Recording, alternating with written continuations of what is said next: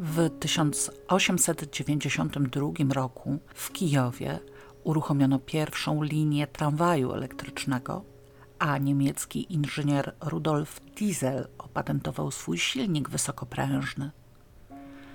W Kanadzie opublikowano zasady nowej gry zespołowej wymyślonej przez Jamesa Naismitha koszykówki. W Holmenkollen w Norwegii rozegrano pierwszy konkurs skoków narciarskich, a w Charlottenbergu w Niemczech pierwszy bieg sztafetowy 4 razy 100 metrów mężczyzn. Zamiast przekazania pałeczki zastosowano klepnięcie następnego zawodnika poniżej linii pleców. W Danii wykonano ostatni wyrok śmierci, a w Petersburgu odbyła się premiera baletu Dziadek do orzechów Piotra Czajkowskiego. W Polsce, czy też w związku z jej nieistnieniem, na dzisiejszych terenach Polski otwarto linię kolejową z Krakowa do Lwowa, należącą do austriackich kolei państwowych. W Łodzi wybuchł powszechny strajk robotników, tak zwany bunt łódzki. Jan Matejko w proteście przeciw wyburzeniu pod budowę miejskiego teatru Kościoła Ducha Świętego zrzekł się tytułu honorowego obywatela Krakowa. Na warszawskich Dynasach, czyli przy dzisiejszej ulicy Oboźnej na Powiślu, otwarto tor kolarski Warszawskiego Towarzystwa Cyklistów owal długości 383 metrów i szerokości 6 metrów. Do księgarni w Wielkiej Brytanii trafiła zaś niewielka, popularno-naukowa książka Francisa Galtona o enigmatycznym tytule Fingerprints. Zanim jednak wyjaśnię, dlaczego za sprawą jednej książki o niewielkim nakładzie trafiliśmy aż do 1892 roku, muszę Wam opowiedzieć o pewnym istotnym problemie, jaki dręczył wszystkie policje kryminalne świata od samego początku ich istnienia, a mianowicie o problemie identyfikacji. Od początku XIX wieku w krajach Europy, w ślad za francuskim Sûreté Nationale, zaczęły powstawać wyspecjalizowane jednostki policji kryminalnej, które miały na celu zapobieganie przestępczości i wykrywanie już zaistniałych przestępstw. Istotnym jednak elementem, zwłaszcza tej ostatniej działalności, była możliwość stwierdzenia, czy ten oto człowiek, pochwycony na przykład na gorącym uczynku kradzieży w sklepie, nie odpowiada przypadkiem także za serię zuchwałych kradzieży trwającą od pół roku we wszystkich sklepach przy tej samej ulicy? Albo czy człowiek zaaresztowany za włóczęgostwo nie jest przypadkiem poszukiwany za zabójstwo? Początkowo radzono sobie z tym różnie. Przede wszystkim za pośrednictwem policyjnych informatorów, którzy byli regularnie opłacani, aby obserwować ludzi z półświadka i donosić o ich poczynaniach. Później, po wprowadzeniu w 1839 roku do powszechnego obiegu fotografii, zaczęto tworzyć fotograficzne albumy znanych przestępców. Miały one jednak kolosalną wadę. W czasach przed upowszechnieniem fotografii policyjnej, w tym także fotografii sygnalitycznej, czyli tak zwanych makshotów, tych pięknych foteczek obok podziałki centymetrowej i z tabliczką określającą jednostkę policji w garści, zdjęcia wykonywali amatorzy, a precyzyjniej artyści amatorzy. Zdjęcia były więc niezwykle artystyczne i niezwykle mało przydatne dla celów identyfikacyjnych. Próbowano to obejść w ciekawy sposób, ponieważ zamiast wprowadzenia standardów fotografowania zatrzymanych osób, na to trzeba było zaczekać jeszcze ponad 50 lat. Wprowadzono kolejną kartotekę, tym razem zawierającą słowny opis wyglądu zatrzymanych osób. Owszem, zgadliście. Kartoteka opierała się na takich pozycjach jak wzrost wysoki, średni lub niski i znaków szczególnych brak. Przez chwilę wydawało się, że problem identyfikacji został rozwiązany, przez niepozornego urzędnika 21 stopnia z Dyrekcji Generalnej Sûreté Nationale, Monsieur Alfonsa Bertillona.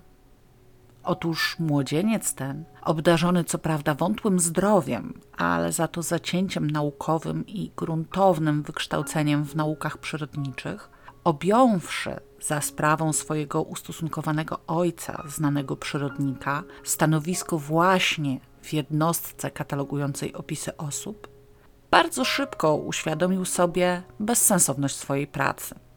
Opisy były zbyt mało precyzyjne, a system, według którego je przygotowywano, dziurawy. Alfons przypomniał sobie, jak w rodzinnym domu wraz z ojcem i dziadkiem omawiali prace anatomiczne pana Keteleta, który twierdził, że nie ma dwóch ludzi o identycznych wymiarach ciała. Opierał swoją tezę na dowiedzionym już wcześniej fakcie, że wymiary kości dorosłego człowieka w ciągu całego życia pozostają takie same. Młody Bertillon postanowił sprawdzić tę tezę w praktyce i zaczął mierzyć sprowadzanych do aresztu więźniów. Pozwolono mu na to raczej dla zabawy niż z powodu zrozumienia jego teorii. Po kilku miesiącach pracy, polegającej na skrupulatnym mierzeniu 11 wybranych wymiarów każdego człowieka, między innymi długości ramienia, szerokości czaszki oraz długości serdecznego palca lewej ręki, Alphonse Bertillon mógł już śmiało stwierdzić, że nie znalazł ani jednego przypadku podważającego teorię Keteleta. Przygotował raport ze swoich odkryć i przesłał go drogą służbową. Po dwóch tygodniach wezwał go komendant główny policji. Ale jąkający się i cierpiący na silne krwotoki z nosa, Bertillon nie potrafił w porywający sposób przedstawić mu swojej idei. Pan komendant zastosował więc klasyczną psychologię i umówił go z szefem Sûreté. Ten zaś z kolei, stary praktyk, przepełniony głęboką pogardą do wszystkiego, co teoretyczne, poklepał Bertillona po ramieniu i odesłał do dalszych badań, zapewne posyłając za nim spojrzenie pełne kompletnej odrazy. Aby pokonać tą odrazę, trzeba było zaangażowania Bertillona seniora i różnych jego mniej lub bardziej wpływowych przyjaciół, którzy zaczęli bombardować odpowiednich oficjeli informacjami o wadze odkrycia młodego Alfonsa. Dwa lata później, w 1881 roku, Sûreté Nationale przyjęła do identyfikacji osób system pomiarów nazwany od nazwiska twórcy Bertillonage od samego początku ciążyła nad nim jednak niepewność, ponieważ kiedy pomiarów nie prowadził osobiście maniacko-skrupulatny Bertillon, bardzo szybko zaczęły się w nie wkradać błędy. Błąd rzędu milimetra w jednym pomiarze mógł spowodować już zupełnie inne zaklasyfikowanie karty identyfikacyjnej i niemożliwość jej późniejszego odnalezienia. Z kolei maniacko-skrupulatny Bertillon nie był w stanie samodzielnie prowadzić pomiarów w skali całego kraju. Sytuacja stała się patowa. Rozwiązanie tego pata nadeszło ze wschodu. Ale, żeby nie było tak różowo, nadeszły od razu dwa rozwiązania. Było sobie bowiem aż dwóch niezwykłych dżentelmenów z zacięciem naukowym i obserwacyjnym, i każdy z nich z różnych powodów znalazł się w pewnym momencie daleko od ojczyzny, gdzie coś zauważył. Pierwszym z dżentelmenów był William J. Herschel, brytyjski urzędnik administracji Indii, pełniący swoje obowiązki w Hugli, stolicy regencji o tej samej nazwie. 5 sierpnia 1877 roku Miał 44 lata i zmagał się z kolejnym wyniszczającym atakiem malarii, na którą od dawna chorował. Tym razem wzbogaconym jeszcze o ciężką postać biegunki amebowej. Wobec takiego kryzysu prawdopodobnie przekonany był o bliskości własnej śmierci, więc wezwał swojego sekretarza, aby podyktować mu list do naczelnego inspektora więzień w prowincji Bengal. W swoim liście pisał – Niniejszym przesyłam pracę na temat nowej metody identyfikacji osób. Polega ona na odcisku na kształt stempla prawego palca wskazującego i środkowego, Dla uproszczenia sprawy zdejmowane będą tylko te dwa odciski. Do ich sporządzania służy zazwyczaj tuż do stempli. Zdejmowanie takiego odcisku nie jest trudniejsze niż sporządzenie zwykłej pieczątki biurowej. Już od kilku miesięcy wypróbowuję ową procedurę na więźniach, tudzież w Urzędzie Stanu Cywilnego oraz przy wypłacie pensji i nie natrafiłem na żadne praktyczne trudności. Każda osoba, która obecnie chce sporządzić w Hugli urzędowy dokument, musi pozwolić na zdjęcie odcisków jej palców. Dotychczas nikt się nie uchylał od tej procedury. Sądzę, że gdyby wprowadzono powszechnie owo postępowanie, raz na zawsze położono by kres wszystkim szwindlom identyfikacyjnym. Sporządziłem w ciągu ostatnich lat dwudziestu tysiące kart z takimi odciskami i obecnie potrafię prawie zawsze zidentyfikować osoby na podstawie tych odcisków. Herschel, jak potem przyznał, sam już nie pamiętał, w jaki sposób zwrócił uwagę na istnienie odcisków palców. Był tylko pewien, że miało to miejsce 19 lat wcześniej, w 1858 roku, kiedy pracował jako sekretarz w Junipur i miało związek z chińską mniejszością w tamtym regionie. Chińczycy mieli bowiem w zwyczaju zarówno pieczętowanie odciskiem kciuka umów handlowych, jak i kontraktów rozwodowych, a nawet pobieranie odcisków dłoni od podrzuconych do przytułku niemowlaków. W 1858 roku po raz pierwszy Herschel zażądał od Radziadara Konai, dostawcy budulca drogowego, z którym miał podpisać kontrakt, aby ten poczernił prawą dłoni i jej palce tuszem i odcisnął je pod treścią umowy. Sam później przyznał, że nie miał wtedy pojęcia o identyfikacyjnych możliwościach takiego odcisku. Chciał jedynie zabezpieczyć swoją umowę, przydając jej w oczach kontrahenta mistycyzmu i nadprzyrodzonych mocy. Dopiero po jakimś czasie, zapewne już po kilku kolejnych umowach, Herschel zwrócił uwagę, że na papierze odciskają się wcale nie czarne plamy, a skomplikowane labirynty linii i kropek. Zaczął więc na własną rękę prowadzić badania, odciskając w specjalnym notesie i w określonych odstępach czasu palce własne i wielu Hindusów. W ciągu 15 lat uzyskał niezbitą pewność, że po pierwsze, wizerunki owych labiryntów na czubkach palców nie zmieniają się, a po drugie, u każdego spośród przebadanych przebiegają w inny sposób, nie powtarzając się. Po 15 zaś latach stanął przed sporym problemem organizacyjnym, ponieważ został osobą odpowiedzialną za wypłaty rent wojskowych dla przeniesionych do cywila żołnierzy hinduskich. W oczach Europejczyka, niestety nawet od 15 lat mieszkającego w Azji, wszyscy Hindusi wyglądali tak samo. Do tego tak samo się ubierali, nosili te same nazwiska i nie umieli pisać na masową skalę przychodzili po swoją rentę kilka razy lub też posyłali po nią sąsiada o tym samym kolorze oczu.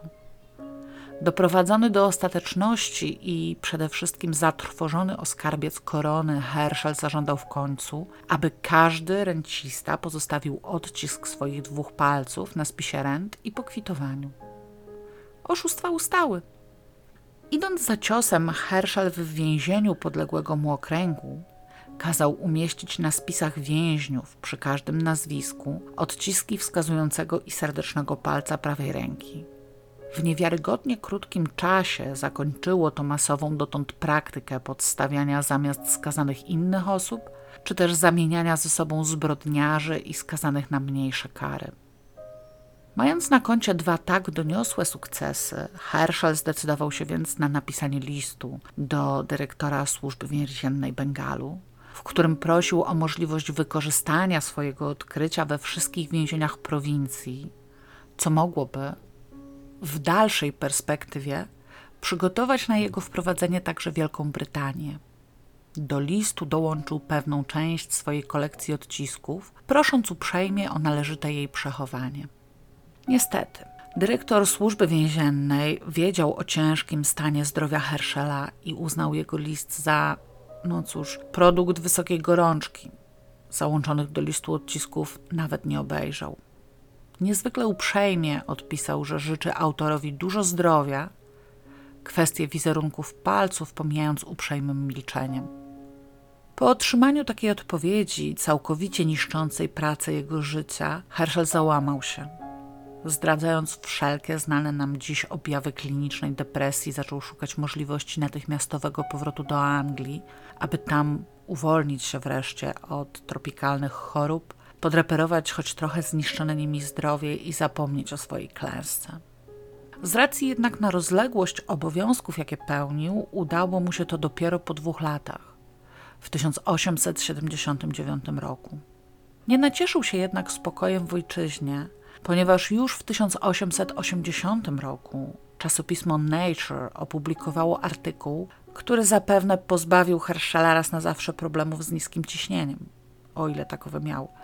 W artykule tym szkocki lekarz dr Henry Folds, gościnnie wykładający fizjologię na japońskim Uniwersytecie Tsukiji w Tokio, donosił, iż rok wcześniej, czyli w 1879 roku, kiedy zniszczony malarią Herschel poddał się i wrócił do kraju, zetknął się w Japonii z prehistorycznymi naczyniami glinianymi, na których widoczne były utrwalone w glinie odciski palców ich wytwórców, powstałe jeszcze przed wypaleniem. Wizerunki te zaciekawiły go, więc zaczął porównywać odciski palców na ceramice z odciskami własnymi i znajomych. W ciągu niecałego roku takich porównań doszedł do wniosku, że rysunek linii skóry palców nie ulega zmianie przez całe życie, może zatem lepiej niż fotografia służyć do celów identyfikacyjnych. Badania, które przeprowadził Falls, były znacznie szerzej zakrojone, choć krótsze, niż te Herschela, ponieważ początkowo doktor zainteresował się także kwestią różnic w odciskach palców pomiędzy poszczególnymi narodowościami oraz dziedziczeniem obrazu linii. Nie doszedł jednak w tych badaniach do żadnych spektakularnych wniosków. Tymczasem w pobliżu jego domu w Tokio doszło do włamania, a dom, do którego się włamano, miał świeżo otynkowany na biało mur. Ponieważ sąsiedzi znali dziwne hobby doktora, poinformowali go, że wspinając się na ten biały mur, złodziej pozostawił wyraźne odciski dłoni zabrudzonych sadzą. Kiedy Foltz badał te ślady, dowiedział się, że sprawca włamania został już ujęty, poprosił więc policję o możliwość pobrania jego odcisków. Zezwolono mu na to. Po krótkim badaniu doktor bez najmniejszej wątpliwości stwierdził, że odciski zatrzymanego i zabezpieczone na murze różnią się od siebie. Nie może on więc być sprawcą. Co do tego, że odciski na murze pozostawił złodziej, istniała pewność. Uciekając bowiem z okradzionego domu, potknął się on o naczynie z wystygłymi węglami. Kilka dni później zatrzymano kolejnego podejrzanego i ponownie pozwolono Foltsowi pobrać jego odciski. Tym razem były identyczne z tymi z muru. Sprawca przyznał się do kradzieży. Powinniśmy chyba głośno pozazdrościć japońskiej policji kryminalnej otwartości i elastyczności, ponieważ kiedy w dzielnicy znów doszło do kradzieży, funkcjonariusze sami zwrócili się do Folsa z prośbą o pomoc. Tym razem odkrył on, że ślady palców zachowały się na szklanym naczyniu, z którego sprawca zabrał biżuterię. Były to jednak dziwne ślady, zupełnie bezbarwne.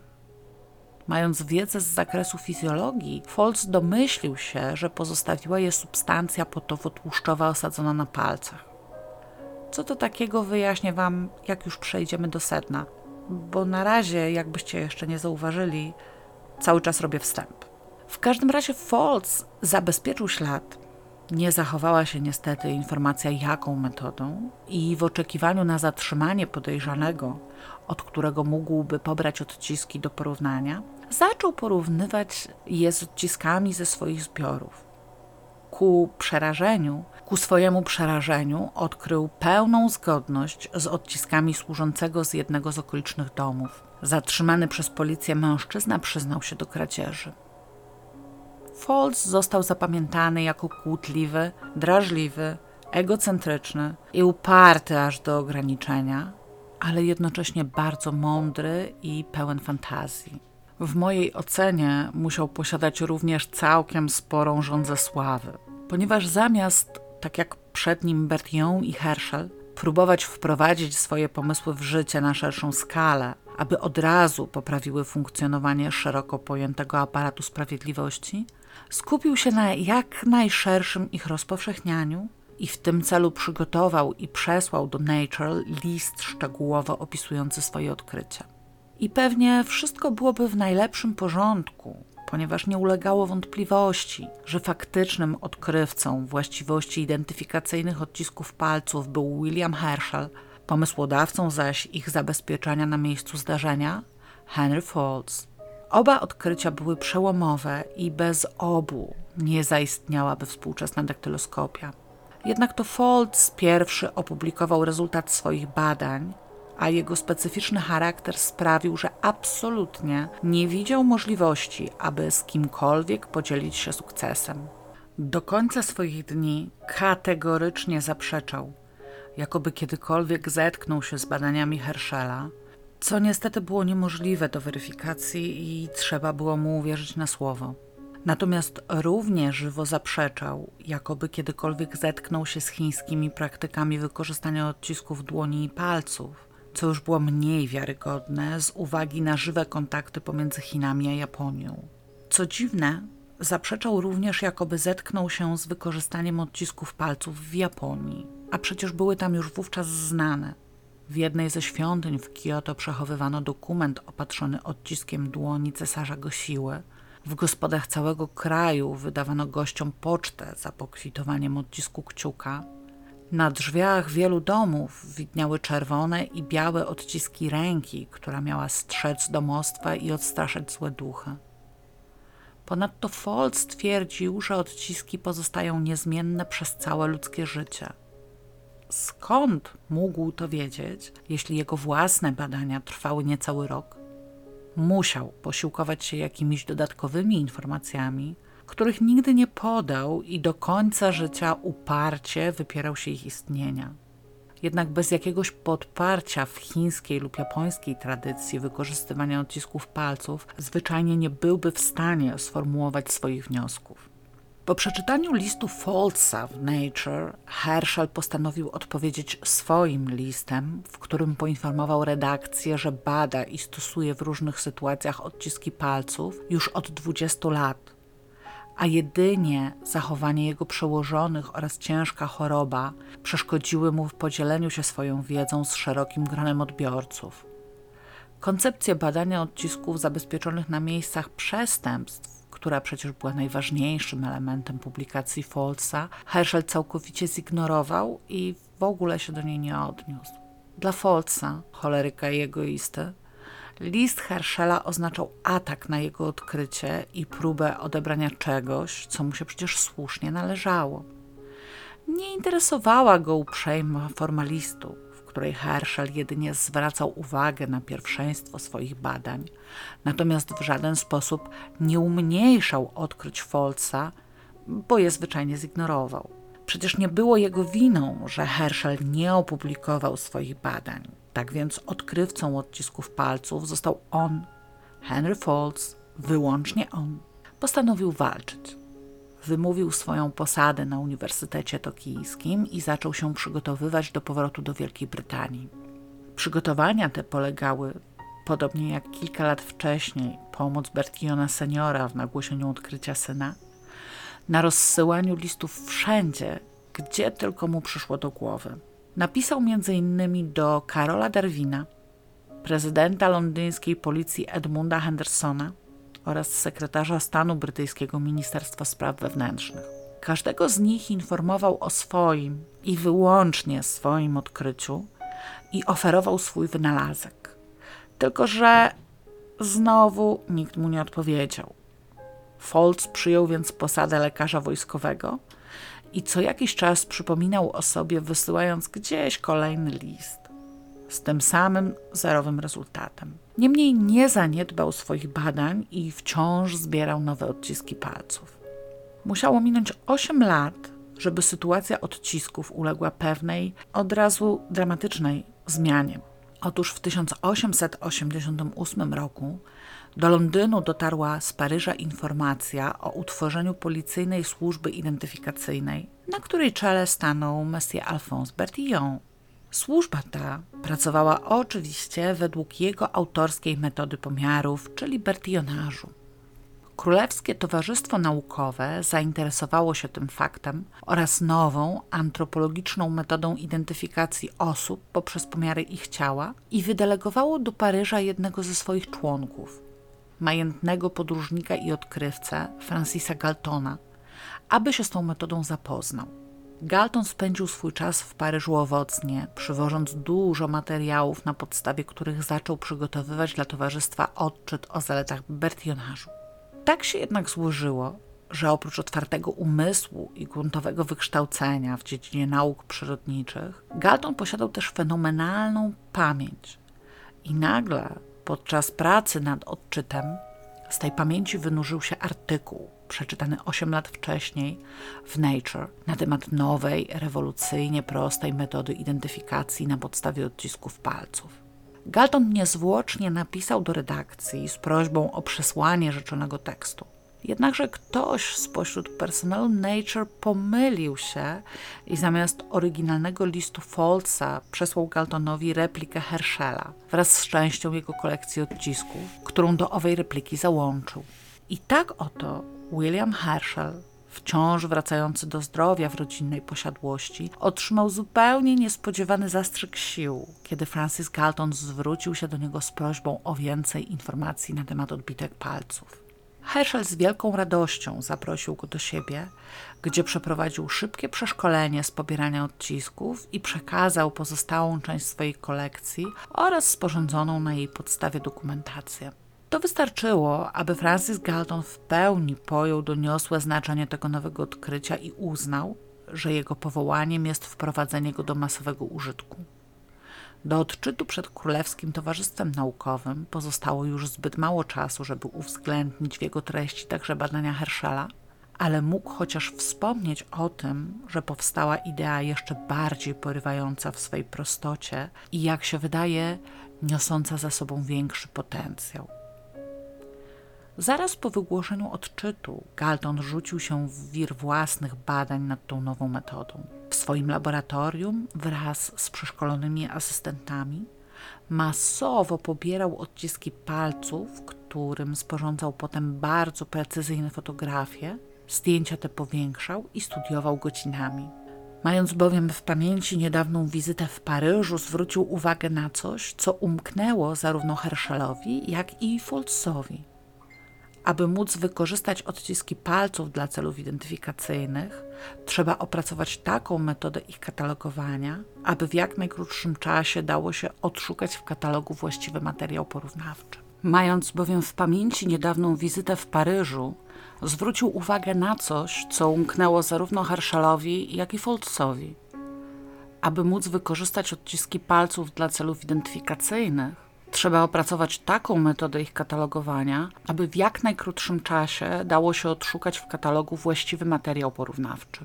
Po wielu próbach i zmianach koncepcji, Galtonowi udało się w końcu ustalić, że istnieją cztery zasadnicze typy wzorów w centrum opuszka każdego palca: wirowy, fala, trójkąt nazwany przez niego deltą, skierowany w lewo lub prawo. Na każdym palcu mógł wystąpić każdy wzór. Przy pobraniu odcisków wszystkich dziesięciu palców, droga do ich bezproblemowej klasyfikacji stanęła otworem.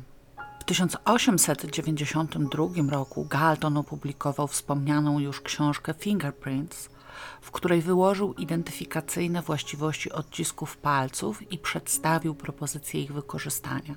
Podziękował też Williamowi Herschelowi za wkład, jaki jego badania wniosły do galtonowskiej metody klasyfikacji, co, jak łatwo zgadnąć, rozwścieczyło Henry'ego Foltsa i spowodowało kolejną falę korespondencji mającej na celu przyznanie mu wyłącznej chwały jedynego odkrywcy odcisków palców.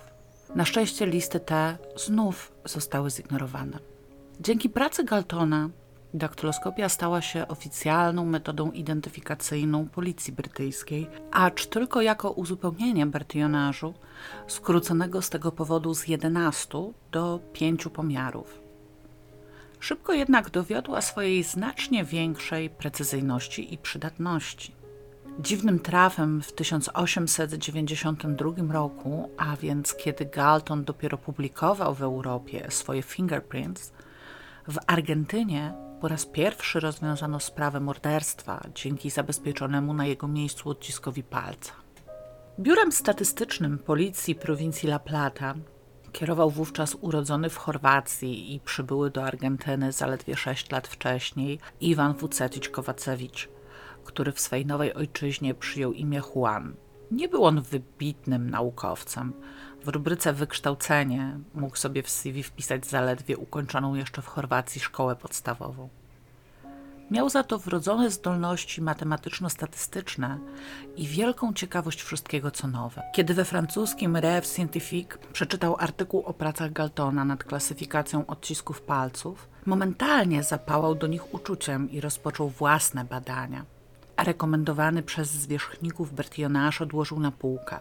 W ciągu zaledwie sześciu tygodni bazując na pracy Galtona, ulepszył jego system klasyfikacji i wprowadził w swoim biurze. A potem 8 lipca 1892 roku z leżącej nad Oceanem Atlantyckim miejscowości Necochea nadszedł do La Platy meldunek o podwójnym morderstwie. Jego ofiarami padło dwoje zaledwie kilkuletnich dzieci Franceski Rojas, 26-letniej robotnicy bez wykształcenia. Dzieci były nieślubne i nikt nie znał ich ojców. Do zdarzenia miało dojść już 29 czerwca, kiedy to późnym wieczorem potargana, blada Franceska wpadła do chaty swojego sąsiada, wrzeszcząc: Zabił moje dzieci, Velasquez! Wspomniany Velasquez był starszym, spokojnym robotnikiem, mieszkającym na tym samym osiedlu biedoty. Był chrzestnym obojga dzieci Franceski i od dłuższego już czasu nalegał na nią, aby go poślubiła. Uchodził za człowieka poczciwego i nieco ograniczonego – Sąsiad Franceski wysłał syna konno na komisariat, sam zaś pobiegł za wciąż krzyczącą matką do jej chaty. Tam zastał oboje dzieci w łóżeczkach, zalane krwią, z roztrzaskanymi główkami. Oboje już nie żyli. Przybyły wkrótce komisarz policji nie zawracał sobie głowy zabezpieczeniem miejsca zdarzenia, tylko zaczął przesłuchiwać Franceskę. Ta, miotając się z płaczem po podłodze, oświadczyła, że Velasquez od dawna prześladuje ją swoją rzekomą miłością, której ona nigdy nie odwzajemniała i odwzajemnić nie zamierza. Kocha kogoś innego i ten ktoś chce ją pojąć za żonę. W dniu zbrodni, około południa, Velasquez ponownie jej się oświadczył, jeszcze bardziej natarczywie niż dotąd. Odpowiedziała mu jednak stanowczo, że nigdy go nie poślubi. Wówczas Velasquez wpadł w szał i krzycząc, że zabije to, co Franceska ma najdroższe, wybiegł. Franceska zaś poszła do pracy. Kiedy z niej wróciła, zastała szeroko otwarte drzwi do swojego domu, z których właśnie wyszedł Velasquez. W środku zaś, w łóżeczkach leżały jej martwe dzieci. Velasqueza aresztowano. Przyznał się do gruźb wobec Franceski, ale zaprzeczył, jakoby wprowadził je w czyn. Jeden z policjantów rozkazał go wychłostać, ale Velasquez chłostę przyjął i zdania nie zmienił. Następnym elementem śledztwa było położenie związanego Velasqueza w jasno oświetlonym pokoju obok zwłok dzieci Franceski, tak, aby mógł na nie bez przerwy patrzeć. Velasquez wytrzymał zarówno to, jak i następne osiem dni przesłuchań praktycznie bez przerwy i nie przyznał się do morderstwa. Tymczasem do śledczych dotarła informacja, jakoby kochanek Franceski wielokrotnie mówił, że chętnie by się z nią ożenił, ale nie ma zamiaru chować cudzych dzieci.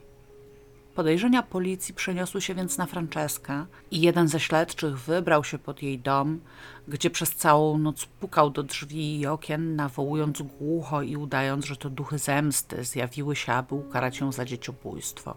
Na Francesce nie zrobiło to jakiegoś specjalnego wrażenia. Rano normalnie poszła do pracy, a wezwana na kolejne przesłuchanie nadal obwiniała Velasqueza. 8 lipca przyjechał do Necochea z La Plata inspektor Alvarez. Był on jednym z wciąż nielicznych oficerów, którzy znali badania Wucyticia i cenili je. W La Placie często prosił go o pokazanie procedury pobierania odcisków czy zademonstrowanie jakichś ciekawych materiałów. Kiedy więc po przybyciu do Necochea wybrał się na dość beznadziejne oględziny miejsca zabójstwa, 9 dni po starzeniu, i w pewnym momencie zobaczył na drzwiach szaro-rdzawą, owalną plamę, nie mógł uwierzyć we własne szczęście. Natychmiast poprosił o piłę, wyciął plamę z drewnianych drzwi i pobiegł na komisariat. Tam kazał sobie podać poduszeczkę do pieczęci i sprowadzić Franceskę Rojas. Pomimo niewielkiego doświadczenia, bez problemu ustalił, że odcisk na drzwiach wykonany był krwią, a pozostawił go prawy kciuk Franceski. Kiedy pokazał Francesce oba odciski i kazał porównać je za pomocą szkła powiększającego, ta dotąd twarda kobieta pękła. Nie załamały jej nocne harce pod oknami, nie złamało jej bicie, jakie gdzieś po drodze zaliczyła z rąk gorliwych stróżów prawa. Postawiona przed faktem zabezpieczenia na miejscu zabójstwa jej odcisku palca powalanego we krwi, przyznała się, że zabiła stojące jej na drodze do małżeństwa z kochankiem dzieci, rozbijając ich główki kamieniem, który potem wrzuciła do studni. Sprawa Franceski Rojas była tylko pierwszym z kilku kolejnych sukcesów identyfikacji za pomocą odcisków palców, które w ciągu kilku lat doprowadziły do tego, że Argentyna jako pierwsze państwo świata przyjęła daktyloskopię jako wyłączną metodę z całkowitym pominięciem bertionażu. Dopiero w 1900 roku w jej ślady poszła Wielka Brytania, którą przekonał stworzony przez kolejnego urzędnika prowincji Bengal w Indiach, Edwarda Henry'ego, prosty i funkcjonalny system katalogowania odcisków. W Wielkiej Brytanii pozostał za to już na zawsze sukces nazewniczy. Termin daktyloskopia od greckich słów daktylos palec i skopein oglądać został bowiem po raz pierwszy użyty w 1893 roku w angielskim artykule omawiającym badania wuceticia. Skoro już wiemy to wszystko, chyba możemy przejść do rzeczy. Zdaje się, że wyszedł mi najdłuższy wstęp w historii tego kanału. Wybaczcie, proszę, ale ja po prostu przepadam za opowieścią o początkach daktyloskopii. Rzecz, do której przejdziemy, to wspomniane oglądanie palców. Cała zasada współczesnej daktyloskopii opiera się na specyficznej budowie skóry ludzkiej i małp naczelnych. Otóż normalnie powierzchnia skóry ma tak zwaną budowę poletkową, składa się z maleńkich wielokątów, ze środka których na owłosionych częściach ciał wystają pojedyncze włoski. Żeby było fajniej, to obecnie na podstawie tej poletkowej budowy, kształtu i wzajemnego położenia wielokątów też można przeprowadzić badania identyfikacyjne. Dla daktyloskopii natomiast najistotniejsza jest wewnętrzna powierzchnia dłoni i stóp, która ma charakterystyczną rzeźbę, pokryta jest liniami papilarnymi. Linie te, zwane inaczej dermatoglifami, liniami brodawkowymi lub liniami skórnymi, są po prostu liniowo ułożonymi brodawkami, z których każda kończy się porem skórnym stanowiącym ujście kanaliku potowego. Poszczególne linie brodawek oddzielają od siebie bruzdy. Zastosowanie tego fajnego wynalazku, zwanego przez fachowców skórą cierną, to oczywiście zwiększenie pewności uchwytu i przyczepności. Małpy szerokonose, zamieszkujące tropikalne lasy Ameryki Południowej i Środkowej, oprócz dłoni i stóp mają linie papilarne również na spodniej części ogonów, dla poprawy ich chwytności. Rozmiary linii papilarnych zależą od wielu czynników innymi wieku i budowy ciała, ale także płci i wzrostu. Ich wysokość zawiera się zwykle pomiędzy 1,1 a 4,1 mm, szerokość zaś pomiędzy 2 a 7,1 częściami mm. Linie papilarne formują się już w okresie życia płodowego. Pomiędzy 12 a 13 tygodniem w dolnych warstwach naskórka pojawiają się formacje cząstek, z których każda zawiera jeden por. Rozwijają się one losowo i dopiero kiedy całkowicie wypełnią sobą warstwę rozrodczą naskórka, łączą się w przypadkowy ciąg listewek. Przypadkowość ta powoduje, że nawet u bliźniąt jednojajowych przebieg linii papilarnych nie jest identyczny, choć często bywa bardzo podobny. Listewki w warstwie rozrodczej naskórka najpierw rosną w dół, wrzynając się w głąb skóry właściwej, a następnie dopiero w górę, tworząc na zewnętrznej powierzchni naskórka swoje odbicie linie papilarne. Ostatecznie kształtują się one około szóstego miesiąca życia płodowego i aż do śmierci pozostają niezmienne, jedynie wraz z wzrostem całego organizmu, powiększając swoje rozmiary. Z licznych badań i wieloletniej praktyki daktyloskopijnej wiemy, że nie istnieją dwa takie same układy linii papilarnych. Nie tylko różnią się one u poszczególnych ludzi, ale także na poszczególnych palcach tego samego człowieka. To właśnie zasługa owej całkowitej przypadkowości i losowości dobierania się komórek skóry w listwy. To właśnie dzięki temu, dzięki niepowtarzalności linii papilarnych, ich odciski stały się podstawową metodą identyfikacji osób na całym świecie. Do celów identyfikacyjnych wykorzystuje się ogólny układ linii papilarnych i utworzone przez niego wzory. Jak mówiłam, już Francis Galton wyodrębnił cztery podstawowe wzory występujące na opuszkach palców i klasyfikacja ta została przez lata jedynie uszczegółowiona. Tak zwane minuncje, charakterystyczne cechy budowy linii papilarnych w postaci ich początków, zakończeń, połączeń, rozwidleń, a nawet oczek, kropek, mostków i haczyków. Rozmieszczenie i kształt porów widocznych w przebiegu linii, nieregularny kształt krawędzi linii. Z obliczeń statystycznych prowadzonych już od czasu Galtona wynika, że prawdopodobieństwo powtórzenia się określonego układu, nawet niewielkiej liczby minuncji, jest znikome. W praktyce pozwala to wykorzystywać do celów identyfikacyjnych także niekompletne lub częściowe odciski palców. Wieloletnie, a precyzyjniej wielodziesięcioletnie badania potwierdziły, że nawet uszkodzenie górnych warstw naskórka poprzez np. jego skaleczenie lub oparzenie nie powoduje żadnych zmian w przebiegu linii papilarnych i po niezbędnym okresie gojenia nowy naskórek pokryty jest dokładnie takimi samymi liniami. Jestem niestety bardzo dobrym przykładem na niezmienność linii, ponieważ kilkanaście lat temu kroiłam bułkę bardzo ostrym nożem. Po pokonaniu bułki ciabatty bez problemu pokonał on opuszkę serdecznego palca mojej lewej ręki i zgrzytnął o kość, sprawiając, że zrobiło mi się słabo. Na szczęście obecni przy tym koledzy fachowo ścisnęli mi palucha do kupy i odwieźli na ostry dyżur. Jak to zwykle na mnie, sprawa zagoiła się z szybkością światła. Blizna początkowo była wyraźna, ale z upływem lat robi się coraz cieńsza i obecnie mam w tym miejscu takie wyczuwalne wgłębienie, a na jego dnie cienką białą kreseczkę, przez którą wyraźnie przechodzą linie.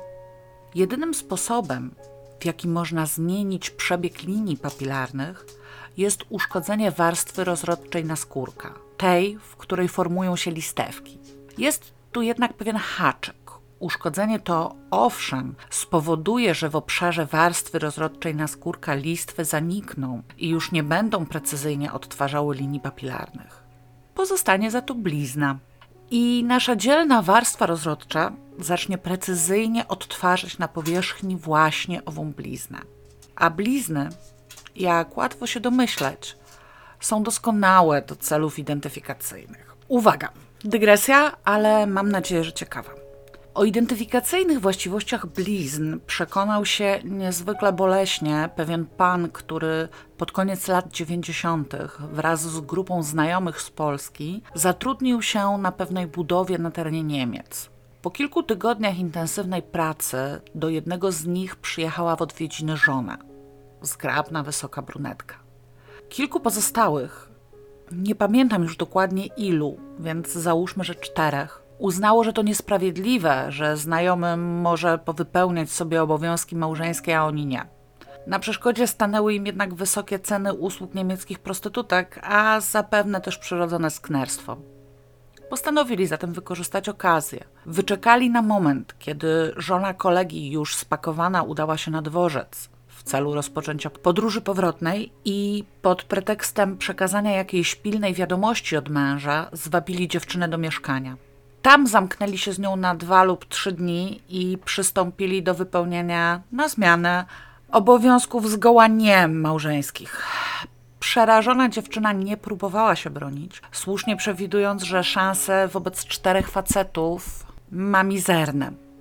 Panowie wykoncypowali sobie genialnie po prostu, że jeśli w trakcie rozrywek będą robić zdjęcia, na których oni sami będą widoczni tylko od pasa w dół, za to dziewczyna w całości, to będą ją potem tymi zdjęciami szantażowali, że niby pokażą je mężowi i poinformują, że ona tak z nimi dobrowolnie i charytatywnie.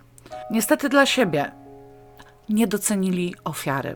Wypuszczona dziewczyna natychmiast popędziła do małżonka, któremu zrelacjonowała całą historię, a następnie już oboje wezwali policję. Policja wykonała wszystko na wysokim poziomie. Zabezpieczyła dowody wskazujące na to, że dziewczyna została wielokrotnie wykorzystana seksualnie i zatrzymała wskazanych przez nią sprawców. Trzech z nich, postawionych przed faktem dokonanym, położyło uszy po sobie, przyznało się i złożyło kompletne wyjaśnienia. Czwarty oświadczył, że nie ma mowy, jaka przemoc, jakie wykorzystanie, jakie uwięzienie, nic takiego nie było, a jego DNA występuje na dziewczynie, bo to zwykła puszczalska jest i na pożegnanie dała mu się przelecieć, bo mąż akurat nie mógł. Zeznania współsprawców określił zaś zwykłym łgarstwem i dołożył parę słów powszechnie uznawanych za obelżywe. Pech czwartego pana zaczął się w momencie, kiedy policja znalazła sporządzoną przez sprawców dokumentację zdarzenia na kilkudziesięciu fotografiach polaroidowych. Na dzień dobry wezwano psychologa, który na podstawie uwiecznionej na zdjęciach mimiki twarzy i mowy ciała ofiary jasno stwierdził, że żadne dobrowolnie. Dziewczyna była w maksymalnym stresie i przez cały czas na granicy płaczu. Rozpoczęto wnikliwą analizę zdjęć, szukając czegokolwiek, co pozwoliłoby powiązać je z czwartym panem, i tadam, znaleziono. Ustalono, że mężczyzna, który występuje na zdjęciach najczęściej, ma bliznę na górnej powierzchni penisa.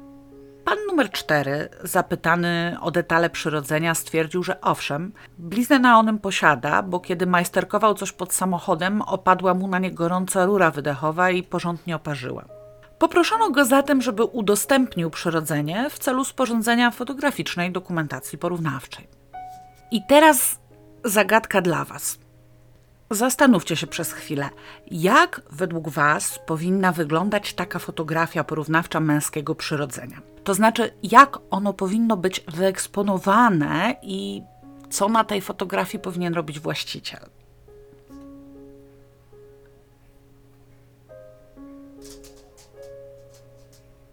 Już? Macie to? Okay, to teraz przytrzymajcie mózgi. Zdjęcia do tej ekspertyzy widziałam na własne oczy, ponieważ opowiadał o niej pan biegły, który sporządził opinię i podpierał się materiałem poglądowym. Pierwsza fotka przedstawiała pana numer 4, mniej więcej od kolan w górę. Pan miał na sobie trzyczęściowy garnitur. Marynarka, kamizelka, spodnie oraz koszulę ze spinkami w mankietach. Przez rozporek garniturowych spodni wystawił to, co miał do wystawienia, w stanie oczywiście całkowicie makaranoidalnym i z głupawą miną trzymał to w garści. Oczywiście kolejne zdjęcia przedstawiały już zbliżenie na zasadniczy szczegół jego anatomii i faktycznie widoczną na nim ciemną, podłużną bliznę. Acz w dalszym ciągu w tle za szczegółem było widać rozporek spodni garniturowych, jasnych i ściskającą szczegół dłoń. Ekspertyza okazała się kategorycznie pozytywna. Biegły bez żadnych wątpliwości ustalił, że to pan numer 4 jest widoczny na większości polaroidów. Trzech pozostałych panów poszło na dobrowolne przyznanie się do winy i otrzymało krótkie wyroki, które w całości odbyli. Pan numer 4 któremu postawiono zarzut sprawstwa kierowniczego wielokrotnego zbiorowego zgwałcenia połączonego z pozbawieniem ofiary wolności i jej szczególnym udręczeniem, stanął w obliczu znacznie poważniejszej sankcji. Nie pamiętam niestety jakiej, a wobec zmiany przepisów w 1997 roku trudno mi to już dzisiaj odtworzyć, bo nie pamiętam konkretnej daty tej sprawy. Pan wpadł w przerażenie i zaczął symulować chorobę psychiczną. Robił to jednak z takim zaangażowaniem, że sytuacja nieco wymknęła mu się spod kontroli, i jego proces został zawieszony z powodu konieczności skierowania go na przymusowe leczenie psychiatryczne. Nie wiem niestety, jakim wyrokiem historia się zakończyła, ale ponieważ zaburzenia u pana numer 4 nastąpiły już po dokonaniu przestępstwa i nie mogły spowodować stwierdzenia niepoczytalności, mam miłą pewność, że do wyroku tu doszło, chociażby kierującego pana na dalszy przymusowy pobyt w zakładzie zamkniętym. Sprawców sądził sąd polski, natomiast ofiara została objęta pomocą niemiecką, prawdopodobnie dzięki pracodawcy męża. Zarówno odbyła w Niemczech terapię, jak i otrzymała jakieś odszkodowanie. Ze zrozumiałych jednak przyczyn jej dane są utajnione i dalszy los nie został podany do publicznej wiadomości. Biorąc pod uwagę niezwykły hart ducha i odwagę, jakimi się wykazała, wcale nie zdziwiłabym się, gdyby na przykład miała na imię Irena. W latach 90. było to jeszcze chyba dość częste imię, prawda? Byliśmy przy niezmienności linii papilarnych. Tak jak powiedziałam, mogą one urosnąć wraz ze wzrostem ciała ludzkiego i odkształcić się czasowo na skutek blizn. Ponadto na czasową zmianę ich wyglądu mają wpływ także czynniki zewnętrzne, najczęściej powiązane z pracą fizyczną. Wszelkiego rodzaju otarcia, zgrubienia, oparzenia, zmiany chorobowe, nadżerki, odciski itd.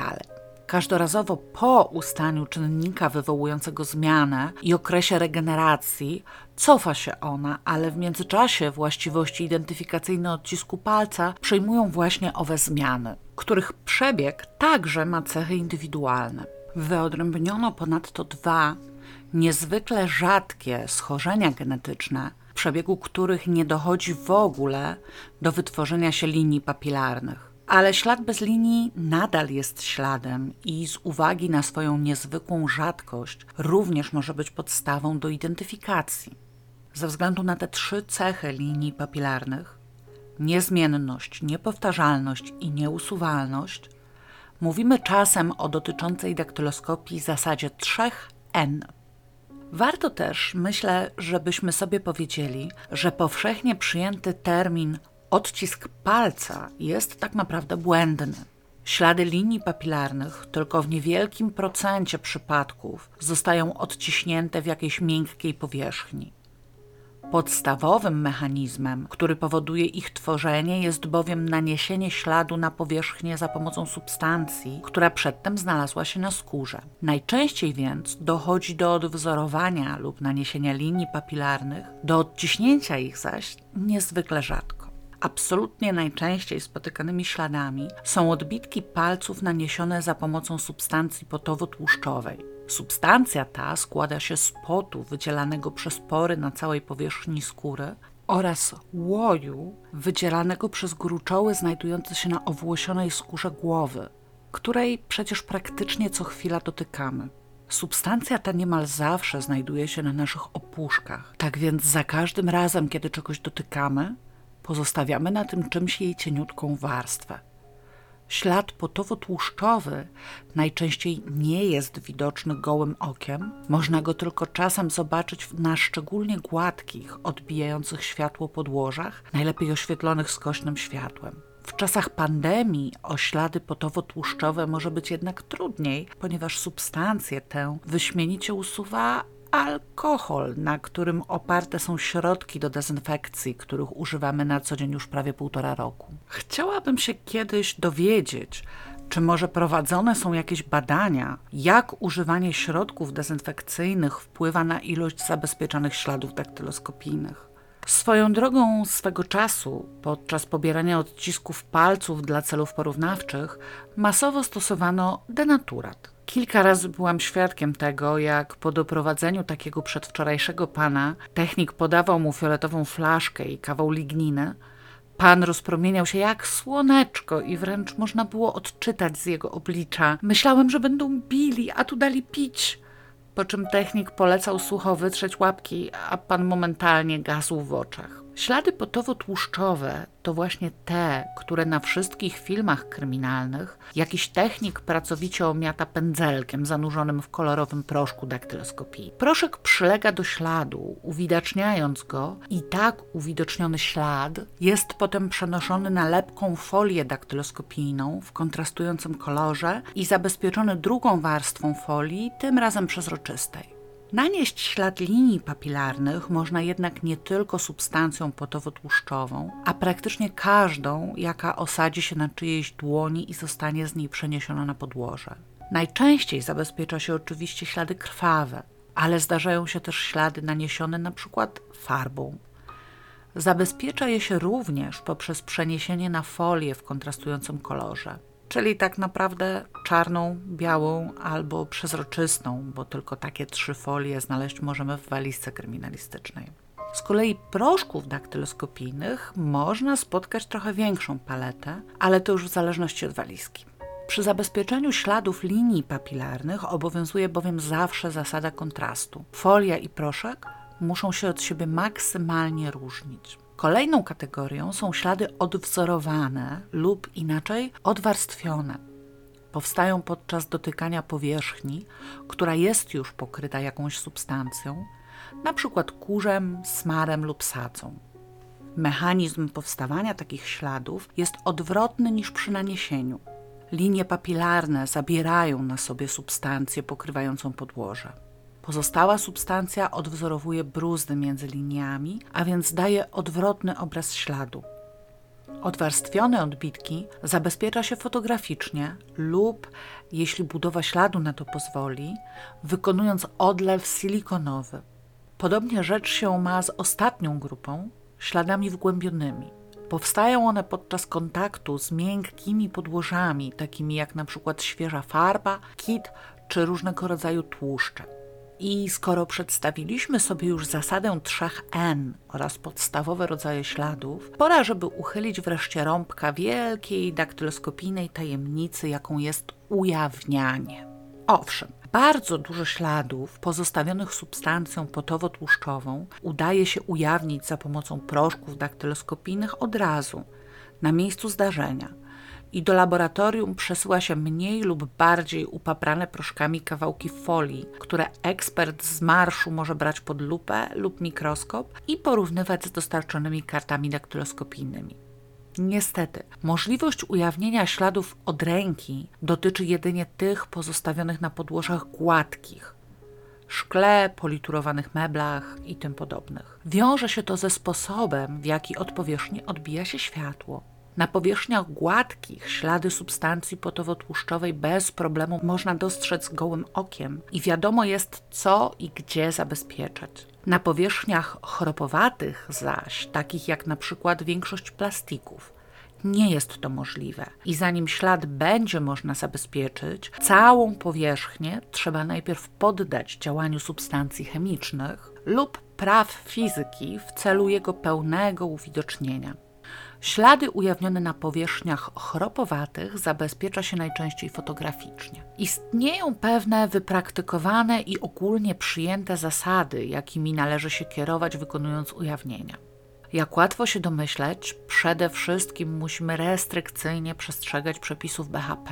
Po drugie, mieć pewność, że ujawnienie nie uniemożliwi innych badań kryminalistycznych. Po trzecie, mieć pewność, że zmiany w strukturze dowodu rzeczowego są do zaakceptowania i nie pozbawią go właściwości dowodowych. Po czwarte, stosujemy zawsze kilka uzupełniających się metod ujawnienia, których kolejność jest określona na drodze praktyki, aby mieć pewność, że żaden ślad nie pozostanie niewykryty.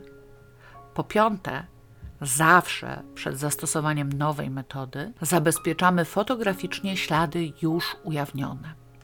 Jak wspomniałam, metody ujawniania dzielimy na chemiczne, czyli wchodzące w reakcję ze śladami, np. ninhydryna, fizyczne, czyli wykorzystujące zjawiska fizyczne, np. proszki daktyloskopijne, oraz fizykochemiczne, np. cyjanoakrylan. Zalecane metody ujawnienia różnią się w zależności od tego, czy dotyczą powierzchni chłonnej, np. papieru, czy niechłonnej, przykład plastiku oraz śladów mokrych, przykład krwi i suchych, przykład substancji potowo-tłuszczowej. Wśród licznych metod ujawniania jest jedna bez wątpienia najpopularniejsza, którą stosuje się w większości przypadków ujawnień na podłożu niechłonnym, czyli działanie parcyjanoakrylanu. Prościej mówiąc, zamykamy dowód rzeczowy w hermetycznym pojemniku w towarzystwie wody i porcji kleju kropelka, a następnie całość podgrzewamy do 100 stopni Celsjusza i trzymamy tak godzinę. Przez ten czas cyjanoakrylan wiąże się z substancją potowo-tłuszczową, wybarwiając ślady linii papilarnych w charakterystycznym siwym kolorze. W rzeczywistości laboratorium nie może jednak być prosto, więc komory cyjanoakrylowe są duże, mniej więcej wielkości wysokich lodówek, elegancko przeszklone, a zamiast kropli kropelki wkłada się do nich specjalnie preparowane plastry cyjanoakrylanu. Tylko wody, niezbędnej do zachowania odpowiedniej wilgotności, dolewa się na miseczkę.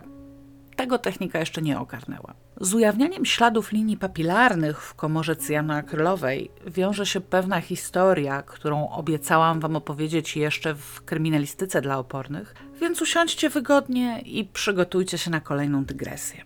Rzecz cała wydarzyła się na początku lat 2000 kiedy to przez krótką chwilę miałam nieprawdopodobne szczęście pracować w laboratorium kryminalistycznym, dokładnie właśnie w sekcji daktyloskopii. Sekcja mieściła się na piątym piętrze, co dla przebiegu historii jest dość ważne. Zatem miejsce to piąte piętro laboratorium, zaś czas pewien tydzień, w którym miała wystąpić robocza sobota.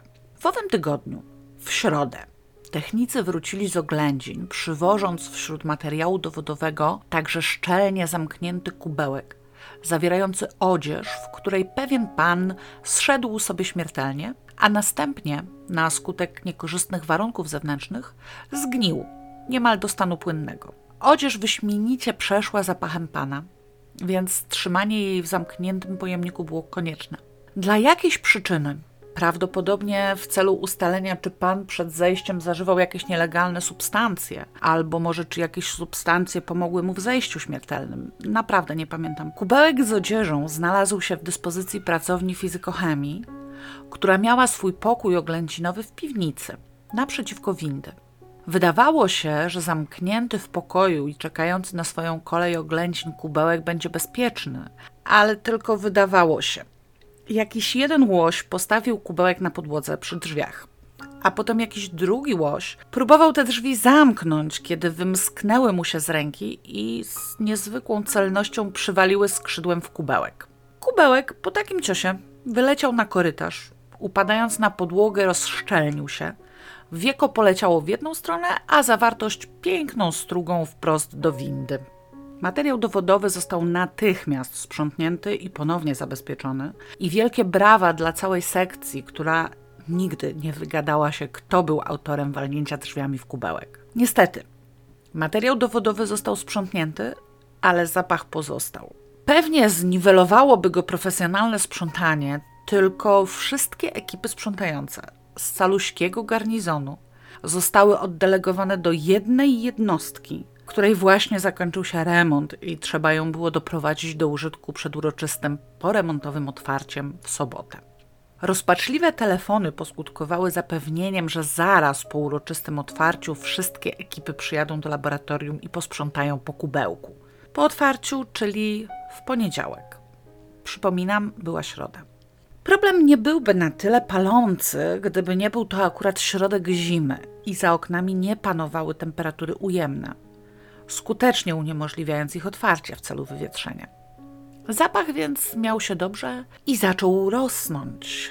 W czwartek rano z piwnicy dotarł do drugiego piętra, wyłażąc przez znajdujący się na pierwszym łącznik także do sąsiedniego budynku. W tym sąsiednim, tuż przy łączniku, urzędował Wydział Finansów. Jeszcze pół roku później nie mogli na nas patrzeć, kiedy przychodziliśmy z fakturami. W piątek rano zapach mieszkał już na wszystkich piętrach co spowodowało, że cały dzień spędziliśmy pozamykani w pokojach, starając się w ogóle nie wychodzić na korytarz. W sobotę zapach nadal był wszędzie, jeśli zelżał, to tylko troszkę. Kierownik sekcji daktyloskopii, jak co dzień, tylko tym razem klnąc wylewnie na zapach, Powędrował do kancelarii po korespondencję. Wrócił podejrzanie szybko, klnąc jeszcze bardziej i uginając się pod ciężarem podłużnego pudła. Pudło okazało się zawierać w sobie pocisk artyleryjski. Nie, nie łuskę, pocisk. Do pocisku dołączone było postanowienie prokuratury okręgowej domagającej się pilnej opinii w sprawie śladów linii papilarnych na pocisku. Jeśli okręgowa żąda pilnie, to trzeba robić pilnie. Tylko ani na postanowieniu, ani na żadnym z pozostałych papierów nie było ani słowa na temat tego, czy z pocisku usunięto materiał wybuchowy. Logika nakazywała przypuszczać, że usunięto. Inaczej by nie pchano go w podróż do laboratorium, ale słowo pisane na to nijak nie wskazywało. Zasadą było, że ujawnienia prowadzili uczniowie, czyli osoby dopiero szkolące się na biegłych. Umiejętność obsługi komory cyjanoakrylowej traktowana była jako pierwszy stopień wtajemniczenia w daktyloskopie i praktycznie każdy ogarniał ją w ciągu pierwszych dni pracy. W tamtym momencie była nas trójka uczniów i kierownik polecił jednemu z biegłych, którzy właśnie szkolili, natychmiast wziąć się za to ujawnienie. Popatrzyliśmy na jego ucznia z zazdrością, ale okazało się, że jego biegły westchnął, kazał mu zająć się czymś innym i sam powędrował do pomieszczeń ujawnialni. A w międzyczasie kierownik wisiał na telefonie, usiłując ustalić z prokuraturą okręgową, przypominam w sobotę, czy pocisk został rozbrojony, czy jednak nie. Nie mając czego szukać we wszechobecnym trupim smrodzie, postanowiłam poświęcić dzień na pisanie opinii. Jako, że było to już dawno temu, komputer na każdym biurku był trudną do uwierzenia pieśnią przyszłości. Na całą sekcję mieliśmy komputerów trzy i urzędowały one w oddzielnym pokoju. Kiedy tam powędrowałam ze swoimi aktami, zastałam już przy jednym kolegę biegłego traseologa i ramię w ramię zaczęliśmy stukać w klawiatury. Po jakimś czasie kolega westchnął, spojrzał na mnie nieco mętnie i powiedział: Słuchaj, śmierdzi trupem, także nie idzie wytrzymać. Za plecami podgrzewa nam się do 100 stopni pocisk, o którym nie wiemy, czy jest rozbrojony. Dlaczego do jasnej anielki to antyterroryści mają dodatek za pracę w szkodliwych warunkach, a nie my? Po czym zgodnie parsknęliśmy śmiechem. Pocisk, jak możecie się domyśleć, rozbrojony był. Cyjanoakryl jest numerem jeden, jeśli chodzi o ujawnienia na powierzchniach niechłonnych, natomiast na chłonnych preferowana jest ninhydryna, czyli wodzian triketohydrindanu. Niezwykle czuły wskaźnik do wykrywania aminokwasów i amin, które są jednymi z głównych składników substancji potowotłuszczowej. Pachnie on co prawda taką klasyczną, niezbyt sympatyczną chemią, ale za to zostawia na papierach przepiękne fioletowo-amarantowe ombre.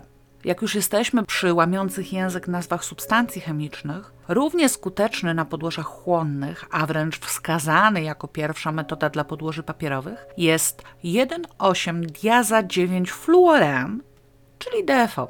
Wybarwia papier w niezbyt apetyczne żółto-brązowe plamy, ale za to jest substancją fluorescencyjną i w odpowiednim oświetleniu daje jaskrawo świecące ślady. Odrębną kategorią podłoża jest skóra ludzka. Bez problemu można na niej ujawnić ślady naniesione substancjami barwnymi, natomiast z tymi naniesionymi substancją potowotłuszczową jest znacznie, znacznie gorzej. Skóra ludzka, pokryta wszak własną substancją potowotłuszczową, jest najgorszym możliwym podłożem dla takich śladów i ujawnienia na niej udają się tylko w niewielkim procencie przypadków. Dlatego też przeprowadza się je jedynie na wyraźne żądanie prokuratury, kiedy zachodzą jakieś dodatkowe przesłanki wskazujące na to, że ujawnienie może się powieść. Stosuje się wówczas dość skomplikowaną mieszankę metod fizycznych i chemicznych, a cała sekcja stoi nad głową biegłemu i trzyma kciuki. Pomimo uzyskania prawa do samodzielnej pracy na ujawnialni, nigdy, nawet teoretycznie, nie zostałam przeszkolona w zakresie ujawnień na skórze ludzkiej. Jako kompletną ciekawostkę powiem Wam także, że możliwe jest ujawnianie śladów linii papilarnych za pomocą laserów. W życiu tego nie robiłam, więc nie mam na ten temat żadnej dygresji. Wybaczcie, ale na wykład teoretyczny o właściwościach światła jestem jednak za słaba z fizyki. Przed rozpoczęciem właściwego ujawniania dokonuje się oględzin wstępnych, podczas których sprawdza się jeszcze raz, z użyciem różnego oświetlenia i różnego kąta padania światła, czy aby na pewno nie ma na powierzchni dowodu żadnego widocznego śladu. Jeśli zostaną znalezione, zabezpiecza się je fotograficznie. Również obligatoryjnie po zastosowaniu każdej metody, a przed przystąpieniem do następnej, fotografuje się postęp prac i już ujawnione ślady. Cel jest prosty. Ujawnienie kolejną metodą może uszkodzić lub nawet zniszczyć ślady już ujawnione. Kiedy mamy nasze ślady zabezpieczone na foliach albo różnobarwnie ujawnione, najwyższa pora zadbać o materiał porównawczy. Odbitki palców pobiera się zarówno od osób podejrzanych, jak i od osób, których palce miały pełne prawo dotykać dowodów. Są to wtedy tak zwane odciski eliminacyjne. Przy pobieraniu odcisków wciąż stosuje się metodę Williama Herschela i Henry'ego Fallsa – oparcie palca o poduszeczkę nasączoną zwykłym tuszem, a następnie odbicie go na specjalnie do celu przygotowanej karcie daktyloskopijnej. Zarówno dla celów dowodowych, jak i eliminacyjnych pobiera się odciski 10 palców, wykonując je przez przetoczenie palca po karcie tak, aby jak największa powierzchnia linii papilarnych została odbita. Karty eliminacyjne różnią się nieco od kart dowodowych, mają odrobinę inne proporcje poszczególnych pól, a w nagłówku wyraźne wskazanie, że służą tylko do celów eliminacyjnych. Nieco innym przypadkiem jest daktyloskopowanie zwłok. Wspomniałam już o tym, że wymaga ono specjalnego sprzętu, czyli tzw. Tak trupiej łyżki. Jest to mała rynienka z metalu, w którą wsuwa się prostokąt papieru z miejscem na pojedynczy odcisk. Potraktowany tuszem palec zwłok wsuwa się do rynienki i to ją przetacza się wokół palca dla uzyskania kompletnego odcisku. Taka procedura związana jest ze zmianami pośmiertnymi, zwłaszcza stężeniem, które uniemożliwia swobodne poruszanie dłonią zwłok. A jeśli już jesteśmy przy zwłokach, to mam nadzieję, że wytrzymacie jeszcze jedną śmierdzącą dygresję. Pobieranie odcisków ze zwłok za pomocą trupiej łyżki jest możliwe jedynie w początkowym okresie przemian pośmiertnych, kiedy struktura skóry nie jest jeszcze przez nie zmieniona. W miarę postępowania rozkładu, mumifikacji lub przemiany tłuszczowoskowej, struktura skóry zmienia się na tyle, że niemożliwe staje się wykonanie odbitek jedynie za pomocą tuszu. Konieczne jest uprzednie użycie odczynników chemicznych, które poprawią kondycję skóry i uwidocznią linię. Ale jak łatwo zgadnąć, przy rozkładających się czy zmumifikowanych zwłokach ciężko wykonuje się skomplikowane reakcje chemiczne. Dużo łatwiej jest takim zwłokom wszystkie palce uciąć w drugim stawie i przesłać do laboratorium z pominięciem reszty ciała. Kierownik sekcji daktyloskopii był postacią barwną i obfitującą w ciekawe teksty. Gdzieś w drugim tygodniu mojej pracy tam, z nienacka, o poranku, poniósł się po całym korytarzu jego wrzask. Panie Maćku, czy to pana palce śmierdzą w lodówce? I proszę mi nie wmawiać, że to nie pana, bo ja jeszcze pana palce potrafię rozpoznać. Co się okazało? Rzeczony pan Maciek, niezbyt miły i dosyć pretensjonalny biegły, otrzymał był kilka tygodni wcześniej właśnie odcięte palce wraz z postanowieniem o sporządzeniu z nich odbitek dla celów identyfikacyjnych. Właściciel palców pozostawał bowiem NN. Bardzo, ale to bardzo nie chciał się do tego zabierać, ale owrzeszczany przez kierownika musiał. Szybko okazało się, czemu nie chciał. Byłam bowiem jego uczennicą i jako taka byłam również zobowiązana w całej akcji wziąć udział.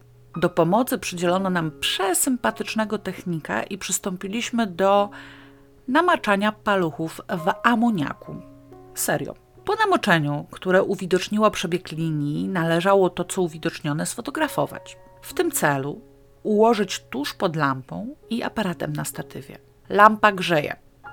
Wyższa temperatura powoduje wydzielanie się silniejszego zapachu. Czyli precyzyjniej mówiąc, smrodu amoniaku zmieszanego ze smrodem gnijących zwłok. Pan Maciek, nie zagniatając ani na milimetr swojej nowej koszuli z Zary, pochylił się nad pierwszym paluchem, ułożył go precyzyjnie. W trakcie układania nieco upodobnił się do niego kolorem, i rzuciwszy przez zaciśnięte zęby, tu podeprzeć, tu przestawić, widziała pani świetnie, to proszę zrobić resztę, uciekł z pomieszczenia. Przypominam, pracowałam wtedy od niecałych dwóch tygodni, a ten radośnie zrzucił na mnie sporządzenie całego materiału do opinii i w ogóle nie miał zamiaru mi pomagać, bo mu amoniak śmierciał. Na szczęście kolega technik, tak jak mówiłam, przesympatyczny facet. Zresztą ja od samego początku starałam się mieć dobre relacje z technikami i to się opłaciło potem powielokroć. Uprzedzony o tym, co będzie robił, założył maseczkę z filtrem powietrza, więc smród go mało obchodził. Ja z kolei, o czym pan Maciek zresztą wiedział, byłam dość ciężko przeziębiona, skutkiem czego nos miałam tak zatkany, że wkładanie go w amoniakowe zgniłe palutki sprawiło mi tylko niewielki dyskomfort. Pozostałe dziewięć odwaliliśmy śpiewająco, mając z tego dobrą zabawę. Kolega oczywiście sporo mi pomógł z poukładaniem paluchów. Panu Maćkowi, jak mi powiedział, pomagać nie miał zamiaru. Więc w sumie wydana potem opinia bez wątpienia na buractwie biegłego skorzystała. Jakby tak wziąć mnie jako przykład, wychodzi na to, że praca w daktyloskopii należy do całkiem śmierdzących. Albo po prostu miałam monstrualnego pecha. Ponieważ ją naprawdę uwielbiałam, będę się trzymać tej drugiej wersji. Najprościej tak naprawdę daktyloskopuje się osoby żywe. Wystarczy do tego odpowiednio wysoki stolik, na krawędzi którego mocuje się metalową ramkę. Pod ramkę wsuwa się odpowiednią kartę daktyloskopijną tak, aby ją unieruchomić w odpowiednim położeniu. Obok kładzie się zwykłą poduszkę do stempli, nasączoną zwykłym stemplowym tuszem daktyloskopowanego bierze się za kolejne palce i każdego palca po kolei przetacza się z boku na bok, najpierw po poduszce, a potem po właściwym fragmencie karty. Sporządza się też odbitki kontrolne ze wszystkich pięciu palców jednocześnie. Tak, aby można było porównać, czy aby na pewno palce na karcie są odwzorowane we właściwej kolejności i należą do właściwej dłoni. Owszem, jeśli ktoś bardzo nie chce być zdaktyloskopowany, może próbować usztywnić rękę i uniemożliwić pobranie czytelnych odbitek. Osoby daktyloskopujące mają jednak na takich swoje sposoby. Najczęściej po prostu z zaskoczenia używają niewielkiej siły, aby uzyskać rozluźnienie dłoni, które natychmiast wykorzystują.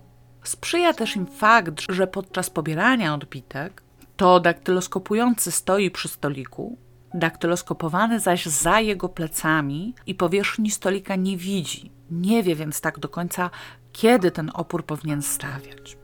Podejrzany w sytuacjach niecierpiących zwłoki, a oskarżony tak po prostu, mają określony w kodeksie obowiązek poddania się daktyloskopowaniu. Świadkowie takiego obowiązku nie mają, ale ponieważ ich odciski pobiera się w zasadzie wyłącznie w celach eliminacyjnych, na ogół nie odmawiają.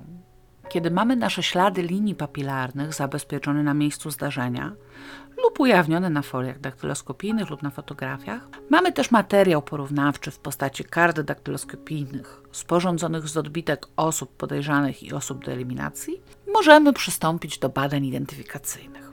Odbywają się one za pomocą najbardziej tradycyjnych narzędzi badawczych na świecie oczu. Linie są oczywiście zbyt drobne i delikatne, aby dało się je obserwować gołym okiem. Biegli, w zależności od osobistych preferencji, używają albo szkieł powiększających, albo mikroskopów. Do liczenia linii, które jest przy badaniu odcisku bardzo przydatne, używa się zaś różnych długich, ostro zakończonych przedmiotów, które w moim laboratorium były nazywane kujkami.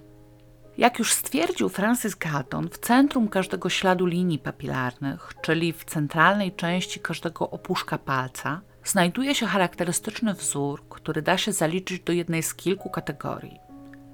Mówimy więc o wzorach wirowych, gdzie linie w centrum opuszka układają się w koncentryczne owale, o wzorach pętlicowych, gdzie linie układają się jak płaskie pętle przypominające figurę zwaną w jeździectwie półwoltą oraz o wzorach łukowych, gdzie linie robią z siebie taką falę w poprzek palca, albo właśnie łuk. Wzory pętlicowe możemy podzielić na prawostronne i lewostronne, w zależności od tego, w którą stronę układa się czubek pętli, a w którą nóżki. Wzory łukowe możemy z kolei podzielić na łuki proste i namiotowe. Łuki proste robią sobie po prostu fale w poprzek opuszka, łuki namiotowe mają bardziej trójkątny przebieg i w centrum jakiś pojedynczy pionowy odcinek, który opływają. Ciekawostka matematyczna. Wzory łukowe są najrzadsze spośród wszystkich. Ma je raptem 6,5% ludzi, podczas kiedy najpopularniejsze wśród białych są pętlice, wśród Azjatów zaś wiry. Osoby czarnoskóre mają częstotliwości występowania konkretnych wzorów bardzo podobne do białych. Zbadano także, że występowanie konkretnego wzoru na konkretnym palcu zależy od płci oraz od tego, czy jest to dłoń lewa czy prawa. Ale tu już wchodzimy w rozważania statystyczne. Jak pamiętacie, podział na pętlice, wiry i łuki jest to dokładnie ten sam podział, który w toku swoich badań wypracował Francis Galton jeszcze w XIX wieku. Wiem o kilku próbach jego tak zwanego udoskonalenia, czyli tak naprawdę skomplikowania, choćby poprzez polską propozycję dalszego podziału wzorów wirowych. Żadna z nich na szczęście nie przyjęła się na stałe i współczesna daktyloskopia nadal opiera się na podziałach prostych, przejrzystych i funkcjonalnych. Ustalenie, jaki wzór znajduje się w centrum śladu, jest dopiero początkiem badania daktyloskopijnego. Cały jego dalszy przebieg obraca się bowiem wokół jednego magicznego słowa minuncja.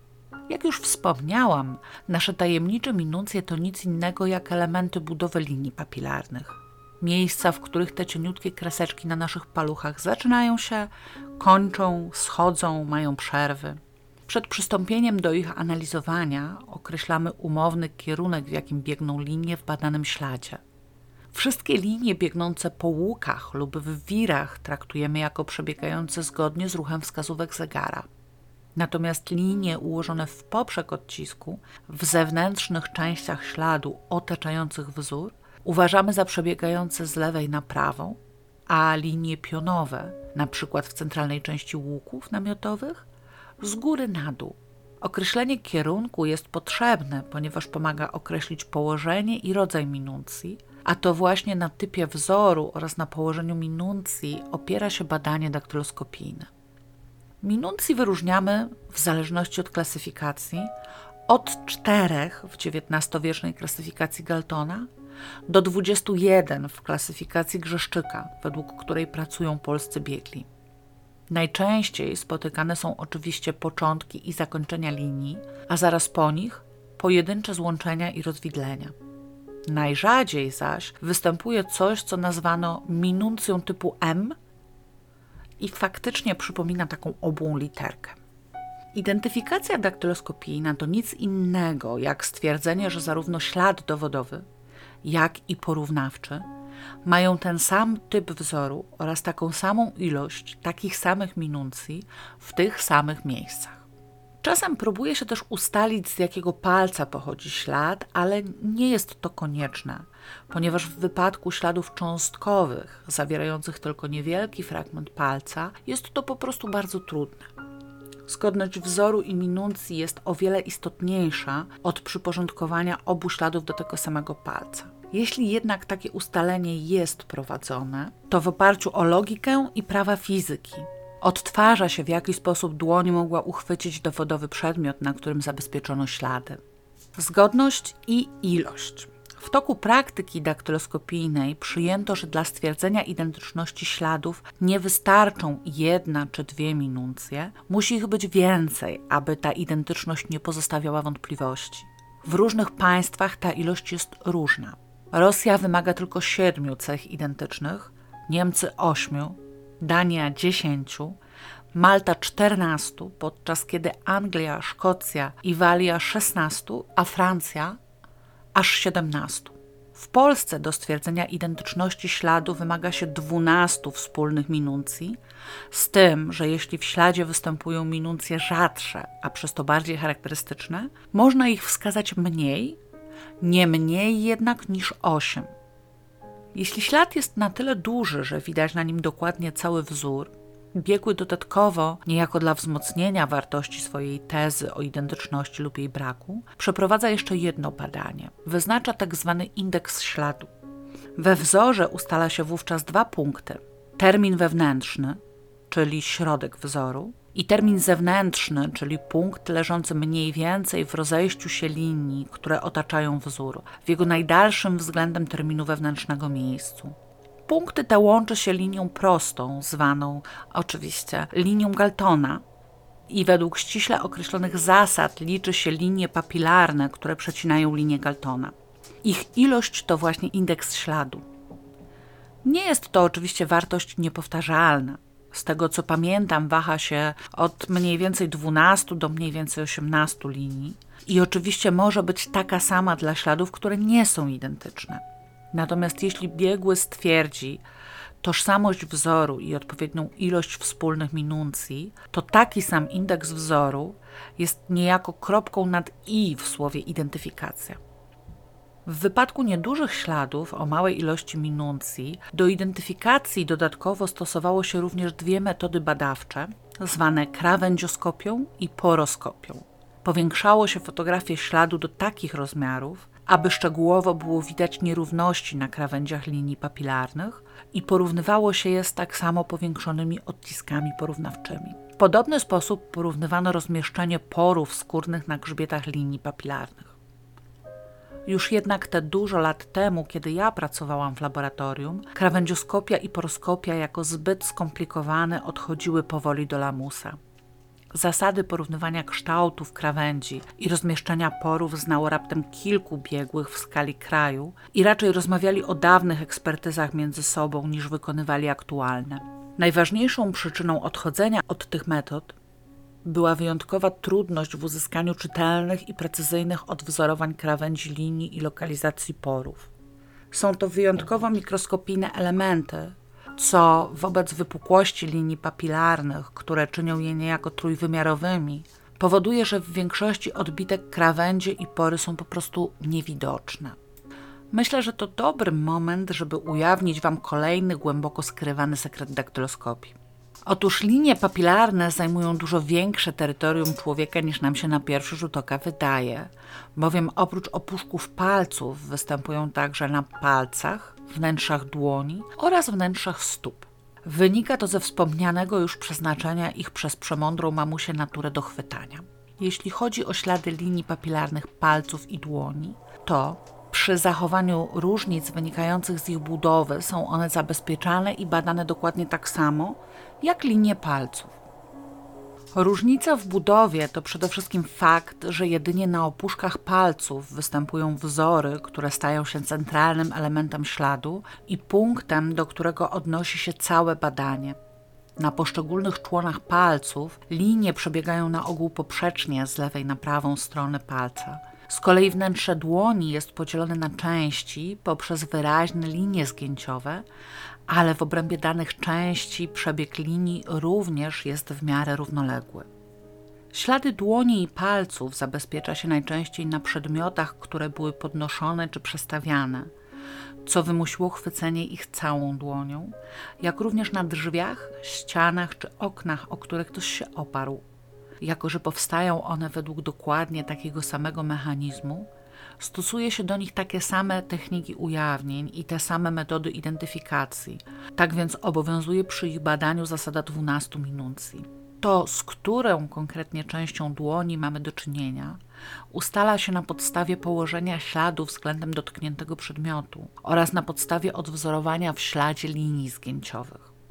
Nieco inaczej ma się natomiast sprawa ze śladami stóp. Owszem, stopy posiadają linie papilarne dokładnie tak samo jak dłonie, czyli wzory w centralnych częściach opuszek palców i poprzecznie biegnące linie papilarne porozdzielane liniami zgięciowymi na podobne części. Natomiast stopy są przecież przez większą część czasu w obuwiu, a przynajmniej w skarpetkach. Z tego też powodu, jak łatwo zgadnąć, na ogół nie prowadzi się już badań śladów bosych stóp. Domyślam się, że gdyby jednak do nich doszło, zasada badań byłaby znów taka sama, ale pomimo poszukiwań nie udało mi się odnaleźć informacji, jak pobiera się odbitki porównawcze stóp. Zakładam, że również za pomocą tuszu, ale ciężko mi sobie wyobrazić podejrzanego o pozostawienie śladów stóp, któremu technik mizia stopy wałeczkiem z tuszem. Jeśli ktoś z Was wie, jak to przebiega, to koniecznie proszę o komentarz. W odróżnieniu od śladów stóp bosych, ślady obuwia zabezpiecza się na miejscu zdarzenia stosunkowo często. Ich badaniem jednak nie zajmuje się daktyloskopia, ale zupełnie odrębna dziedzina kryminalistyki, która nazywa się traseologia. I chyba właśnie traseologii poświęcimy następny odcinek dla opornych, tak sobie teraz myślę. Wróćmy do identyfikacyjnych właściwości odbitek linii papilarnych. Opowiedziałam Wam, jak wygląda badanie, podczas którego porównuje się ślady z miejsca zdarzenia ze śladami porównawczymi osób podejrzanych, co jednak wówczas, kiedy nie mamy osób podejrzanych. Na przykład znajdujemy zwłoki o nieustalonej tożsamości, jak właściciel palców pana Maćka. Otóż wtedy do akcji wkraczają zasoby zbiorów danych daktyloskopijnych. W Polsce na podstawie m.in. ustawy o policji z 1990 roku oraz dodatkowych ustaw regulujących tą kwestię w pozostałych służbach mundurowych, centralną registraturę daktyloskopijną prowadzi Komenda Główna Policji. W CRD przechowywane są odbitki linii papilarnych osób oraz niezidentyfikowane ślady linii papilarnych. Ciekawostką jest, że karty daktyloskopijne z odbitkami wciąż są przechowywane według formuł opartych na podziale wzorów stworzonym jeszcze za czasów Henry'ego. Przez cały XX wiek nie udało się wymyślić nic równie prostego i funkcjonalnego. Pracownicy CRD opiekują się zbiorami, udostępniają je upoważnionym podmiotom oraz przeprowadzają badania śladów pochodzących od nieustalonych osób, które kierowane są do CRD w celu porównania z jej zasobami i stwierdzenia tożsamości właściciela odcisków. W czasach przedinformatycznych pracownicy CRD działali też jako infolinia. Ktoś z jednostki terenowej MO dzwonił i recytował przez telefon formułę śladu, który chciał zidentyfikować. Pracownik CRD zaś zapisywał ją, udawał się do właściwej szuflady i po jakimś czasie wracał z informacją, czy odbitka o poszukiwanej formule znajduje się na stanie. Ilość pozytywnych identyfikacji tą metodą, zwaną wywiadem daktyloskopijnym, wystawiała świadectwo z czerwonym paskiem poziomowi i precyzji wyszkolenia pracowników CRD. Zbiory CRD są stale digitalizowane i przetwarzane tak, aby były dostępne za pomocą automatycznego systemu identyfikacji odcisków palców. W Polsce przyjęło się nazywać ten system AFIS od angielskiego Automatic Fingerprint System, ale, żeby było zabawniej, pracuje u nas francuski system firmy Morpho. Uruchomiony został w 2000 roku i do 2006 działał bardzo sprawnie, szybko przekraczając milion zarejestrowanych śladów i kart. Niestety, we wspomnianym 2006 roku ktoś stwierdził, że jednak działa zbyt fajnie i należy coś zepsuć. Zatem na skutek orzeczenia Trybunału Konstytucyjnego o niedopuszczalności prowadzenia otwartych baz danych kryminalistycznych znowelizowano ustawę o policji i wprowadzono możliwość daktyloskopowania osób podejrzanych wyłącznie do takich spraw, w których zabezpieczono odciski palców. Mówiąc łopatologicznie, jeśli mamy podejrzanego i zdaktyloskopowaliśmy go, to jego kartę możemy przekazać do rejestratury wyłącznie wtedy, kiedy na miejscu zdarzenia o sprawstwo, którego go podejrzewamy, zabezpieczyliśmy również ślady linii papilarnych. Jeśli nie, musimy obejść się smakiem. Z tego powodu nie tylko spadła wykrywalność, ponieważ nie ma już możliwości sprawdzania, czy nasz sprawca nie zostawił aby wcześniej swoich paluchów na miejscu podobnego przestępstwa, ale też spadła ilość zarejestrowanych śladów. O ile przez pierwsze sześć lat działania systemu wprowadzono do niego tak jak mówiłam, milion śladów i kart, o tyle przez kolejne 14 raptem 3 miliony śladów i po około 30 tysięcy kart rocznie. System AFIS składa się z bazy danych, zespołu urządzeń kodujących i porównujących, stanowisk roboczych oraz urządzeń do szybkiej identyfikacji. Te ostatnie są obecnie na wyposażeniu większości jednostek policji i pozwalają od ręki stwierdzić fakt zarejestrowania lub też niezarejestrowania konkretnej odbitki w zbiorach. Stanowisko robocze z kolei Stanowiska robocze z kolei znajdują się w laboratoriach komend wojewódzkich policji i służą przeszkolonym biegłym do wprowadzania śladów do systemu, a następnie porównywania ich z bazą. Różnica pomiędzy tymi dwoma sytuacjami jest taka, że urządzenia do szybkiej identyfikacji używane są do sprawdzania odbitek palców osób zatrzymanych, natomiast na stanowiskach roboczych biegli pracują nad kolejnymi zarejestrowanymi wcześniej sprawami, w których wystąpił NN ślad, nierzadko wyciągając z archiwum sprawy sprzed kilku lub kilkunastu lat.